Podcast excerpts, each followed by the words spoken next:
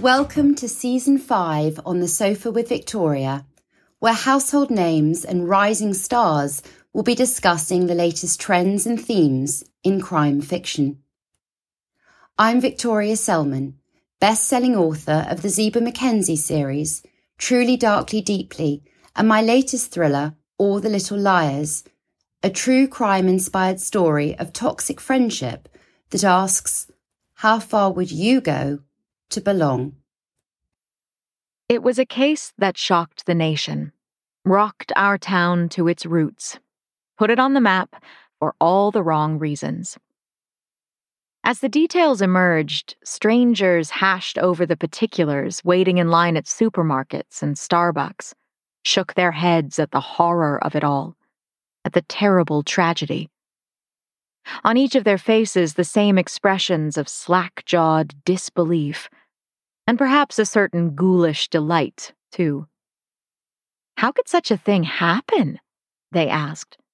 Here, in our neighborhood, a neighborhood like this.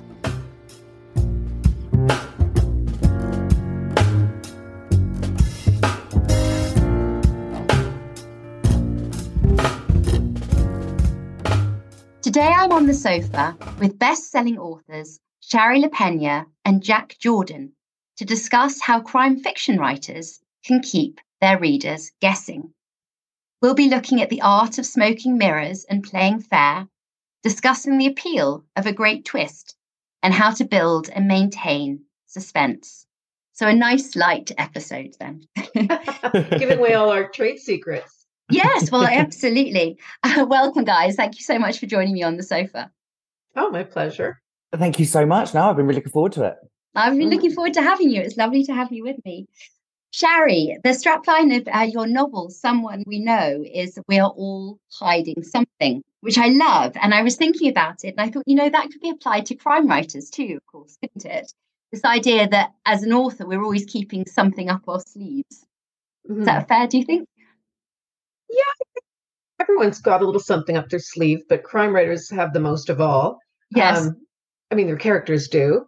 Um, I it, it, the whole art of suspense is really is what you hold back and when you release and how yes. you release it. We all know that it's all about secrets and lies and questions that have to be answered, and you yep. cannot answer the questions. What you have to do is add another question and yes. then another question. So there's so many little questions along the way and there's always the big question. And yes. usually those questions are those good opportunities for twists. Like when you come to a, an answer to a question, it's not going to be the answer you're expecting. And then you're yes. veering off in some other directions. So And it's always disappointing, isn't it, when it what is the answer you're expecting? If you've actually as the reader, you've guessed where the writer was going. There's that little bit of Yeah. I wanted That's to be a bit You don't you don't want them guessing. So you have to set it up in such a way that it's believable but you, you, sort of i always say it's like when you come to the twist the answer to the twist or the twist you say i didn't see that coming and i can't believe i didn't see that coming at yes. the same time yes i yeah. always say there has to be the oh moments it has to make yeah and the, oh no why didn't i get that yes yeah. and you have to feel a little bit stupid don't you and then then you know yeah. the readers the writers really got you um, but there are rules, aren't there? I did um, an interesting um, event the other day with uh, Mark Billingham and Abir Mukherjee at the British Library, and Abir was talking about the um, Ronald Knox's 10, uh, 10 commandments for detective fiction. you guys come across those? You know those, Jack?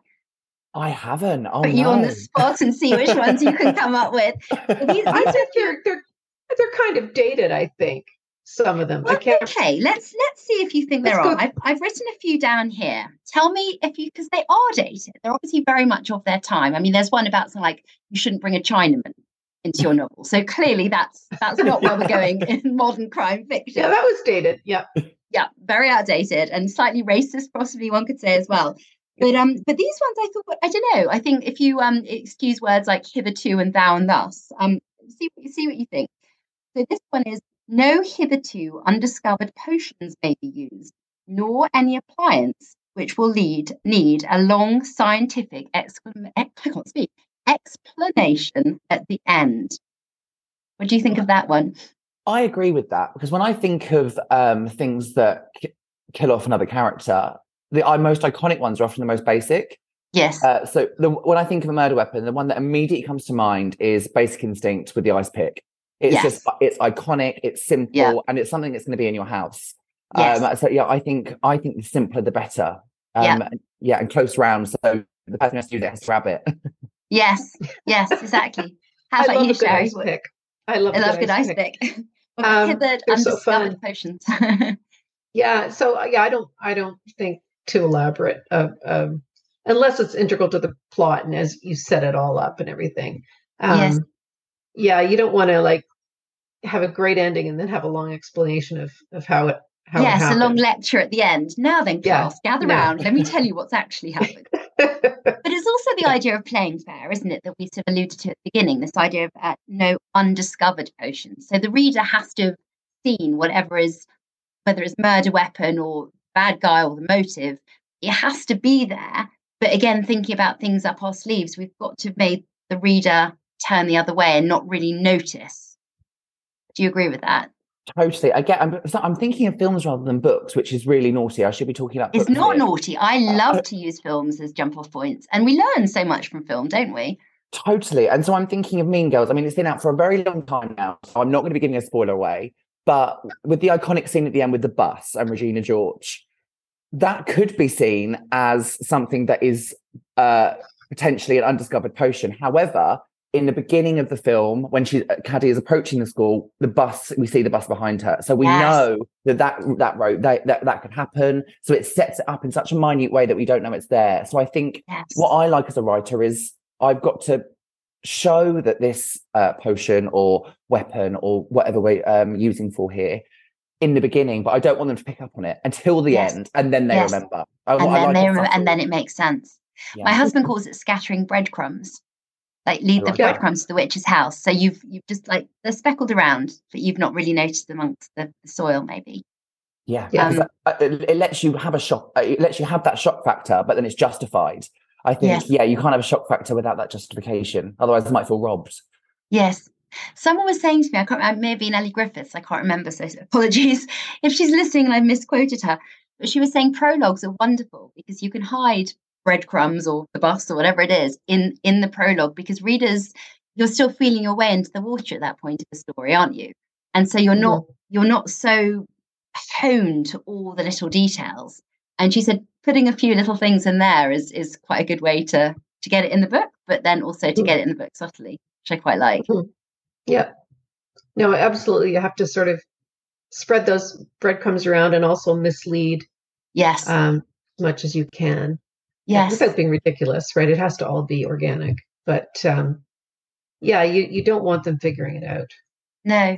But by the same token, I don't know if you guys find this, but there are some books I read where there's whole tranches, I mean, you realize later, of completely unnecessary information, completely unnecessary dialogue that you're following and you're plowing through because you know you assume it's part of the story and it's not and i guess that's that's obviously there to obfuscate but to my mind it also just i mean i find it quite annoying i don't know about you it's i think everything needs oh. to be necessary and yet it doesn't just does that make sense yeah I, I don't think i've come across that that i can remember maybe you read better no, than me my editors are really hard on me everything has to be yes absolutely necessary Yes. For something. Yes. Yeah.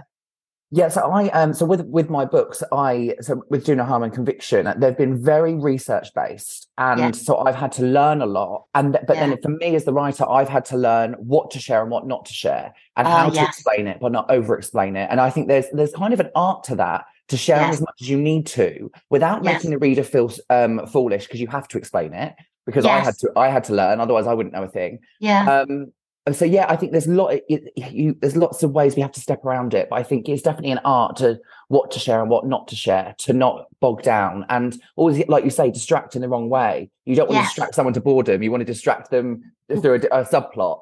but needs to be fair. That whole idea of play. But I love what you said. I mean, I call it the kitchen sink effect. You know, like the way you, when you go into an exam. I don't know if you guys used to do this, but I'd have revised and revised, and I'd be just wanting to show the examiner I know this and I know that, and just shoving it all into my essay, even if it wasn't relevant.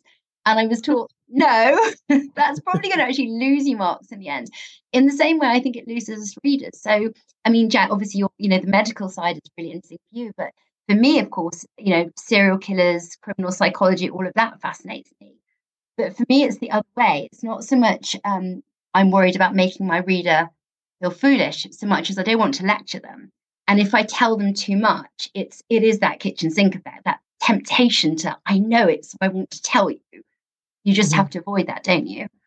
Mm-hmm. Yeah, and I, I, think the more I think the more you do it, you end up learning the way that what your route is to mm-hmm. research and explaining, and it becomes second nature, which I really like. And it yes. kind of ties back to those red herrings and those um, leaving the breadcrumbs, because what I love is when I stumble across a breadcrumb that I didn't even realize I'd laid. That's yes. my favorite. Yes. Yeah. something I've created. And then when you go back, you think, oh, hang on a minute, I could use this, or why doesn't she pick that up? Yes. Or why don't we that? So I, I, I, that tends to feel like a good gut instinct breadcrumb mm. because yes. it's got me, and if it's got me, yes. it's the reader. Yeah. Do you have that as well, Shari?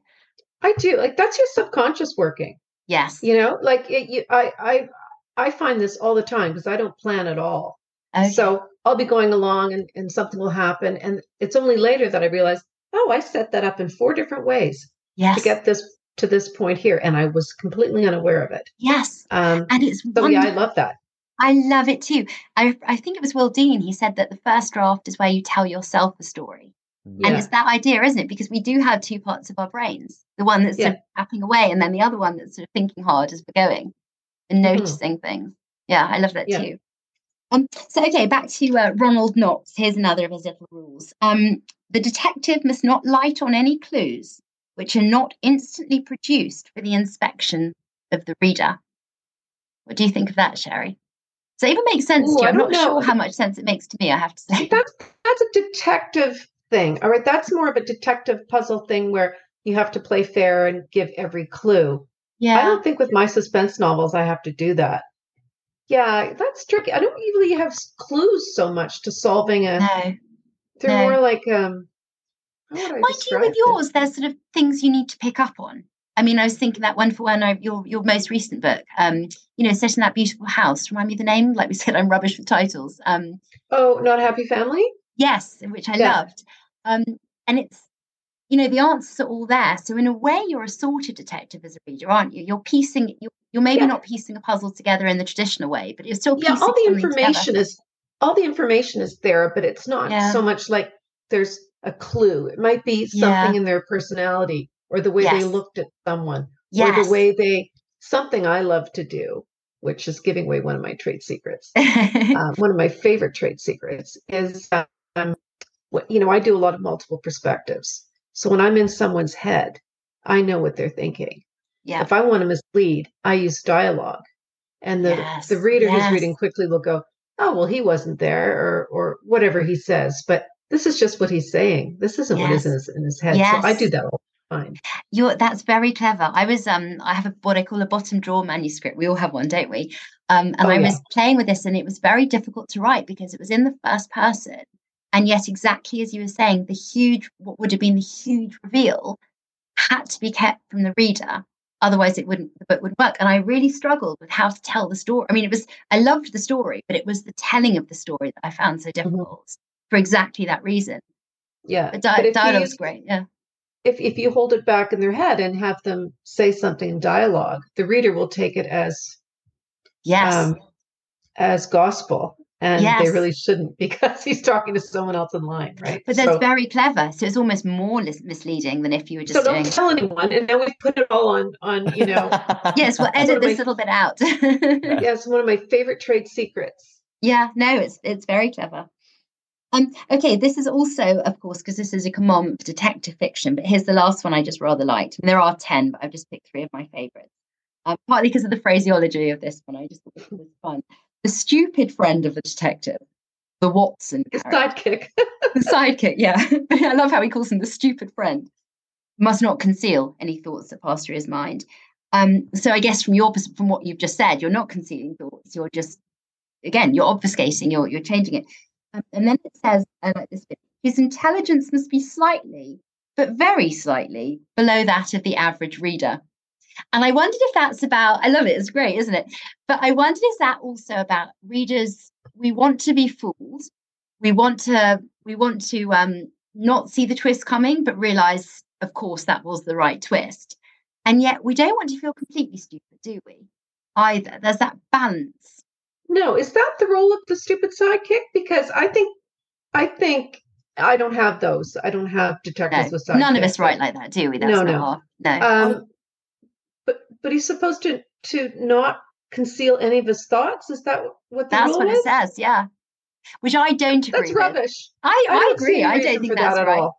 Jet, what about when, you? So when he when they when he says um, about the stupid friend, I wonder, and I took it to mean um, that it's kind of, it gives a lightness to the story, a comedic effect, or that that mm. that that whole person who hasn't had that. I think with our, with detectives and with main characters, they're obviously they're usually uh, dark souls and gone through hell. So we yes. need someone to lighten it up a bit. So I wonder yes. if that's the character that the readers endear themselves to while they're following the journey of the emotional turmoil of the main character.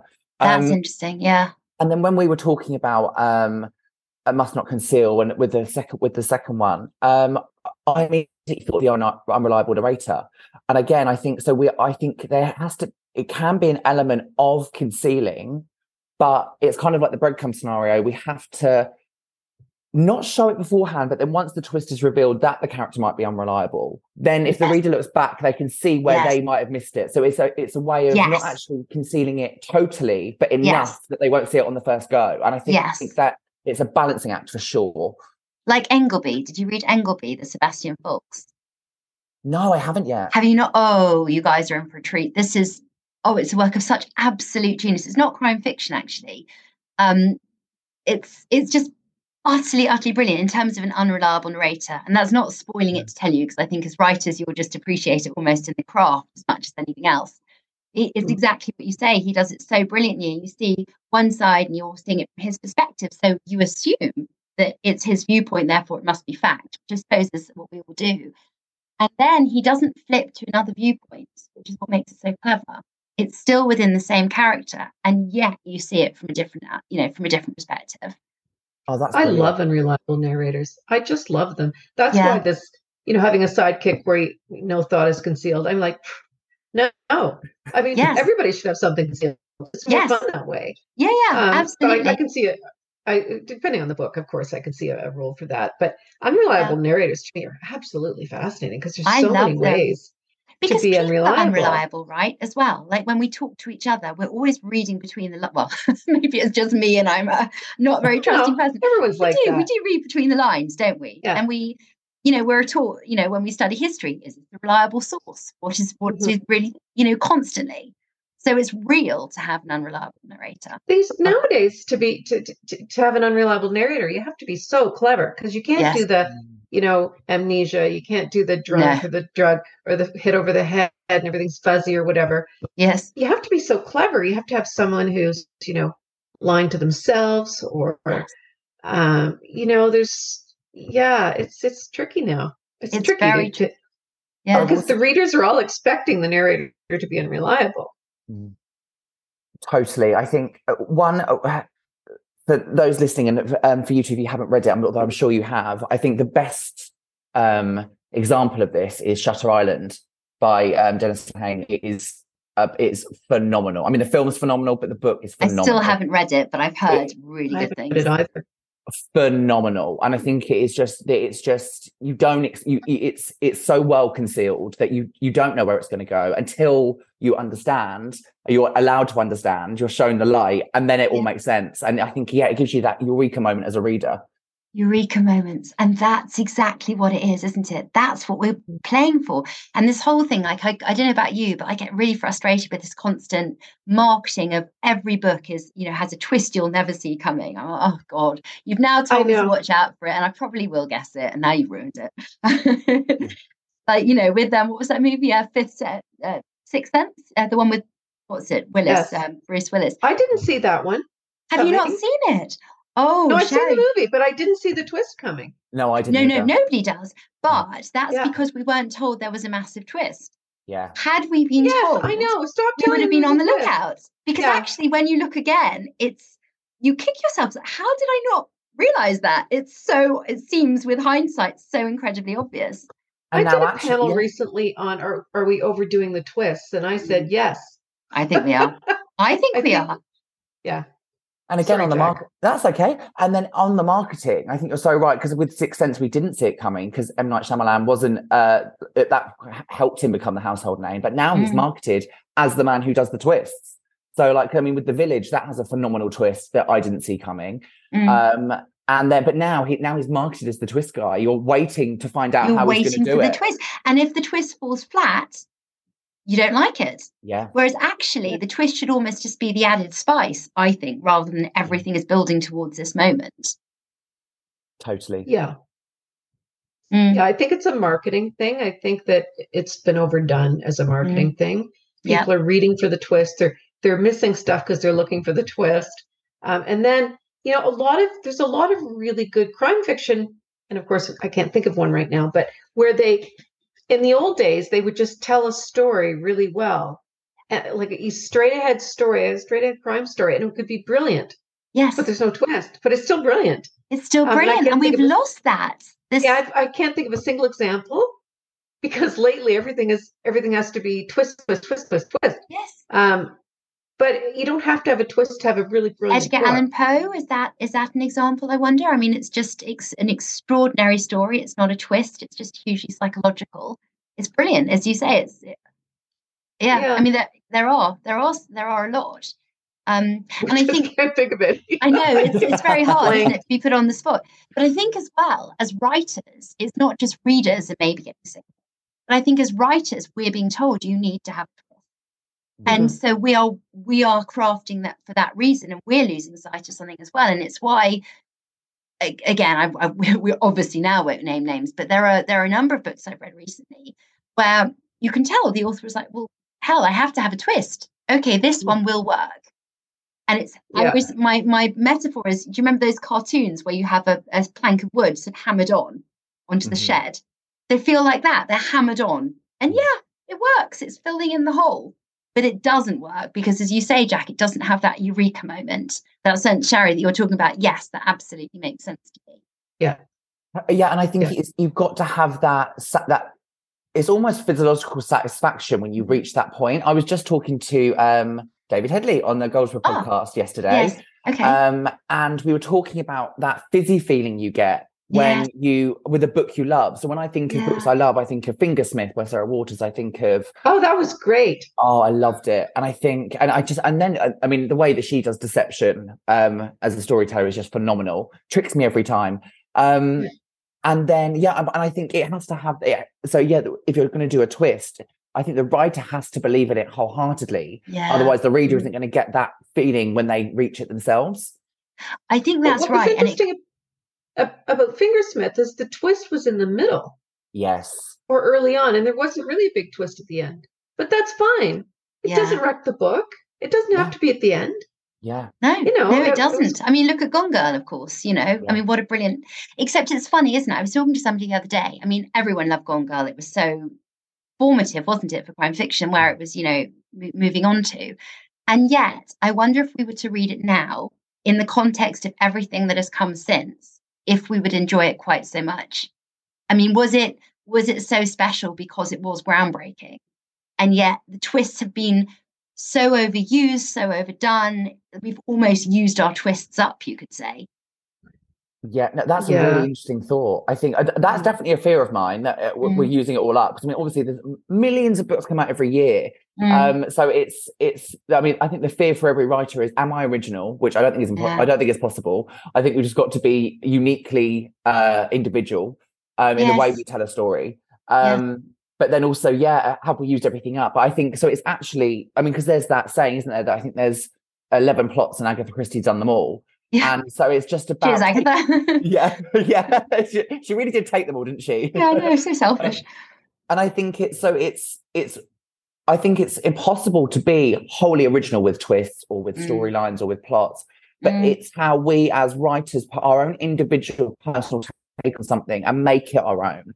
And I Absolutely. think, but, but we do make it more difficult for ourselves because we know every the, most of our readers know what the yeah. are. They know what, so we're having to try and conceal them with things that they yes. might already know. So and it, there are so so many rules with it. I mean, so often when I'm reading a book, and I mean, really, it works every single time. I'm thinking, oh, I wonder what's going to happen. And I allow myself to wonder, like, okay, fine. So basically, what's going to happen is the bad guy is the person the narrator trusts the most. All right. And hey, you know what? Nine times out of 10, I'm right. Yeah. And it's just like, oh, okay, here we go again. totally. And it's and, and then it's it's such hard work for us writers to try and stop that from happening, isn't it? Yes. It's I think when I'm thinking of these things, when I when I allow myself to think about, oh god, what the, what's the, the reader going to think at this point? Um, yes. I try not to do that in the first draft because I'll just scare myself silly. But particularly in the editing stage, I try and I think about all the scenarios that the reader might be thinking and try yes. and write out of them. But yeah, it yes. becomes very complicated. You know, you're absolutely right. I remember with Truly Darkly Deeply, I had I set up a scenario where, in theory, this it was the answer was either road A or road B. It was, you know, a pretty linear sort of question. Is this guy really a serial killer or isn't he? Hmm.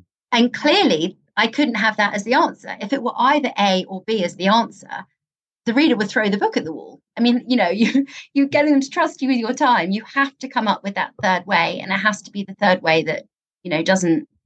I love that. The third, I love that. I'm going to think of it like that now. There's path A, path B, or the third way. Or the third way. There you it's go. Branded here. Yeah, it's yeah. trying to find that other way round. That then, yeah, I love that. I'm going to remember that. Is that not how you think of it though? I just assume that it is, but the way all... you said it, the way you said it is just imprinted. So, oh, yeah, yes. think, yeah. But it is, but it is. And I watched, I watched a movie, and I forget what it was. It was we, my husband and I watched it, and we were loving it. It was one of those, you know, six part episodes. You you give your time, and this is what I always think actually for readers. They are giving me their time when they're sitting down with mm. book, and I have to, I have to um keep my contract with them. I have to fulfill a promise that their time has been well spent. Anyway, so mm-hmm. Tim and I, we sat down and we watched this six part episode, this six part series, and it was brilliant. And it was like I said, it was road A or road B, and we were guessing and know what could be. And we were both coming up with other options and, you know, really, really good, really, really engaging. And guess what? When it came to it at the end, yeah, they landed on road A. And Tim was like, what a bloody waste of time. Actually, I don't think I actually analyze when I'm reading a book for pleasure. I just get not? swept up and go along. I don't. I love it when I am. It's rare that that can happen anymore. Yeah, I'm not an analytical reader, and and um, I find that people say, "Oh, you know," I, I would have to read a book twice to be analytical about it. Okay. Usually, That's I'm just reading for story. I love story. And you know, I... the only way I can read just for story and just for pleasure is if when I read out of genre because I think otherwise there's always an element of homework about what I'm reading in crime because you're Absolutely. inevitably comparing with what you're doing, which is why I find it so hard to read when I'm first drafting because it's the moment where you're feeling most insecure about what you're writing and suddenly everyone else is oh no no no i feel most insecure when i'm editing. Are you? Absolutely. Oh i love my first draft. Do then... you? I hate them I... for me it's just oh. get it down get it on the page and then i can you know chisel it into shape. Oh. Same. I, I love it, and then I hate it more and more and more. And by the end, I totally hate my book. Oh my god! By Every the end, when you've gone through however many rounds of structural and copy edits, yeah, I never read my finished product. I mean, I look oh, at no, the cover when it comes through the door, and I smile. I say, "Is that lovely?" And then I pop it up on the shelf, and I never open it. Yeah. yeah. Oh. yeah. It's almost like PTSD if you're asked to read from your book. No. Yes. Read this again. Did I actually write that? Oh my God. well, the worst feeling is when you go a few books back and you think, oh, I've got so much better. Oh my God, I hope they don't read that one. yeah, yes! the word Do you have that as well? That's so Oh, totally. Because people always say, oh, you know, you know, when you take off your backlist sound. Because we are learning, aren't we? And hopefully we get better, which is my whole thing with the shiny new debut. I think surely it's not the debuts we should focus on, it's the established writers who are just improving by the minute agree. I think there's it's it's a there's another thing in the industry besides wanting the same thing, um, and it's like putting a lot of money and pressure on debuts. That, that's not the way to bring a writer along because if they don't earn out, it's a ton of pressure. If they don't earn out, they're done. Mm-hmm. And they give them so much money sometimes that it's impossible to earn out. And yeah. so, and and they don't want to support. I mean, this yeah. is my my my my publisher's been great with me, but often they don't want to bring a writer along through several books to build yeah. a following, right? Yeah. I mean, I was very lucky because my my first book did very well. Yeah. So I've been okay. But you know, sometimes the writer takes two or three or four books to get yes. the readership, but it's hard now. they don't want to put the time in. They're not building they, brands, more I in the same way. Yeah. Yeah, they're not building brands the same way. And I, like I said, I, I can't fault my publishers for this, but um, I think the focus is on the debuts for sure. I think so. Um, but then um, the flip side of that, of course, is when a debut does really, really well, and then the whole second book syndrome. I mean, you know, I don't. Yes. I mean, and it also a reason feeds I the debut yeah. frenzy. Yes, because you know people want to find the next big thing, and yes. then you're right; it puts tremendous pressure on the second book. Yeah, it's so much about society I mean, as well. This idea that we're we're always wanting something shiny and new, and we can never stick with any. Sorry, my personal bugbear. We can never stick with anything. Give it time. Give it time to grow. All people are okay. we are right. I will say, so I think, I mean, the, our industry is totally, you're totally right. It's so dominated by the debut, the debut. But mm. I, I, I love being able to tell my story because I kind of, I, I'm an exception to the rule. And I think there are, yeah. are a lot more than we think about. So Do No Harm wasn't my debut. It was my sixth book, published yes. book. But um was it? I thought that was your debut. Yeah, and not many people knew. yeah, so yeah, I done. Yeah, so that was my sixth book. So and I was it, it. Is it your sixth thriller? Yeah. So yeah, under my name and everything. So yeah, it's just I've had a very long road of um really big ups, um, very big downs. And yeah. now I've found and I found a publisher, Simon Schuster, who are amazing mm. who are, have kind of treated me like a debut, despite um, a roller coaster of a backlist and sales track record and amazing things and not so amazing books and all yeah. these things. Mm. I think so. There are, I think, it's because my fear was, oh, it's over now. The track record is done. It's done. Yes, that is the I, feeling, isn't it? If you yeah, if you mess up, you, that's yeah. it. But there are definitely publishers out there and teams out there. I think so. When I re- I reached that point in my career, I thought this, but I can't. I I can't give publishers a reason to say no so that I really worked on the business side of my book and the pitch. And I thought I need to give them a product and a book that they have to have despite anything they might have turned their nose at before. And I, so I think with the right book and the right outlook, yeah. I think you can definitely break that. And um, the right publisher, the belief. The, if you don't have publisher backing, forget about it. So, definitely. Jack, that's interesting. So, did you move to Simon and Schuster with Do No Harm? Yes. I, so yeah. So I, I, mean, I oh. originally um I self-published my first two because I was impatient. Um, so you okay. talked about the um the bottom drawer book. I had four yeah. of them in there. Yeah. Um, yeah. and then with my um debut, anything for her, I self-published that and my second book and sold really well. Okay. Um, so then I got an agent and a, a traditional publisher through that. Okay. And I did three books with that one. Um, but then that was kind of I'd seen how it just didn't work. I good sales at first, second book not so good, and yeah. then it was kind of back to square one. After ten years, I was back to square one, um, and that's when I thought, right, well, I'm not going to go down. Um, you know, I'll go down kicking and fighting if I have to go down at all, but I'm going to get good back up. You, I love that. Yeah, yeah.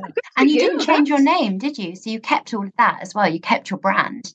Yeah, and I, you know, I think I, I, again goes back to that, and yeah, and like you say, it keeps your backlist valuable because you've got mm. that right there waiting. Mm. Um, but also, so I, again, it kind of goes back to going out with the right book at the yeah. right time. So yes. I, I knew that Do No Harm was going to be very difficult for people to say no to. So because yes. some, I was lucky, I was able to uh, have because I I, I parted ways with my publisher and my agent at the time. So oh, I really was starting from square one. Um, and I uh, again, when I went out with Do No Harm, I was lucky I had a choice of agents. I had about six I was um, who were interested. So, which as well as a sign that this was a good yeah. product. Yeah. Uh, but then it was that. So some said, oh, we should change your name. And I said, that's not what I want to do. I know it's a risk, but that's not what I want to do. Because I think, so I think with the right book and the right outlook and you've got your goal in mind and what you want, I think there's always exceptions to the rule and kind of like plot with what we were talking about. Yes. There's always a way to mm-hmm. break, break the rules. I love that, Jack. And absolutely. And yeah, I mean, I thought it was a debut Do No Harm. I mean, that was just the impression I got. So oh, go it was, you. I think it well was done. treated almost like that, like you were saying there, wasn't it? I remember when the yeah. marketing stuff came through my door about it and all the stuff that we saw. Um, yeah. But it is, and I think what it shows as well. I think it's it's a brilliant title. I really like it. Um, but but that also shows, you know, the importance of all those things too. And I love the way you're looking at what you call the overall package. So it's not just even the mm-hmm. idea, is i mean for example yellowface is of course so big at the moment.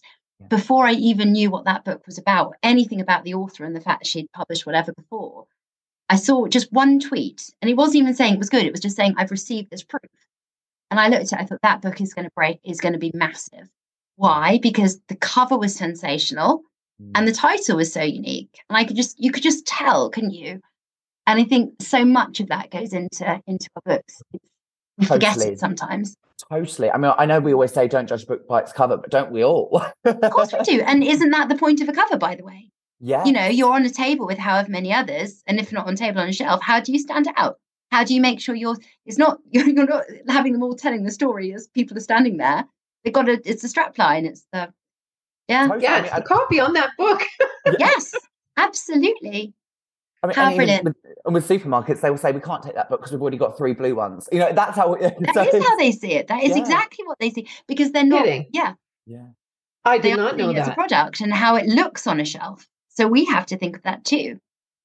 Huh. Yeah. But I, I, mean, Shari, you'll be absolutely fine. I think with established names, you're going to go on the shelf. I think with um, yes. so with uh, debuts and things, if there's uh, colours of too many of the same on the same cover, they might yeah. put a different book in that slot instead of theirs. So yeah, it's really yeah, the market is fascinating. But I I, oh. I like telling that little story because that helps. I think give peace of mind to people that might not have had the the the linear journey. I think yes. it's okay to ha- go at, d- at, different routes and still. It's very interesting, Jack. Your yeah. story is very sort of encouraging to a lot of writers, I think, because I yeah. think a, a lot of them feel if they don't break out on that first book or two, they're they're they're done. They're done. I have many friends who've changed their names many times for that very reason. You think if your sales track record is not good, then you will not get picked by whichever retailers for the next one. Yeah. But then how do you build a brand if you keep changing your name each time? You can't, but this is the point. This is, I think, yeah. why Jack was so clever. So actually, yeah. what you're saying is you don't change your brand, you just make your brand better. Yeah. You should do seminars, Jack. Thank you. I you should do TED Talks. You're the same for TED Talks. That's what we should do. right, do this whole thing. I'm putting it in a speech. No, no. you know what? I normally end the episodes, as you know, with Desert Island Not Discs. But if you don't mind, I'm going to end it here today because I think it's such an up. Don't you think it's such an uplifting message? Yeah. I think we want to settle on that. So the idea okay. of never giving up and and you can just keep going and you have. Yeah it's brilliant. You just have to rethink it a bit. You just have to rethink and be brave, I think, yeah. as well. Like and I think the writer has to think outside the box as you did, because I think the publishers yeah. don't think outside the box necessarily. Yeah. So I think it's up to the creative writer to do what you did, yeah. basically. Be a marketeer yeah. as well as a writer. No, it's a fantastic story. Guys, thank you so much for joining me. It's been the biggest pleasure to have you on. Yeah, it's been fun. Thank, Thank you. you so much. Nice meeting you, Jack. Uh, so lovely to meet you. And nice to meet you again, Victoria. Lovely to see you and enjoy your trip to Scotland. I hope it goes. Oh, I will. Take care. Bye-bye. Bye bye.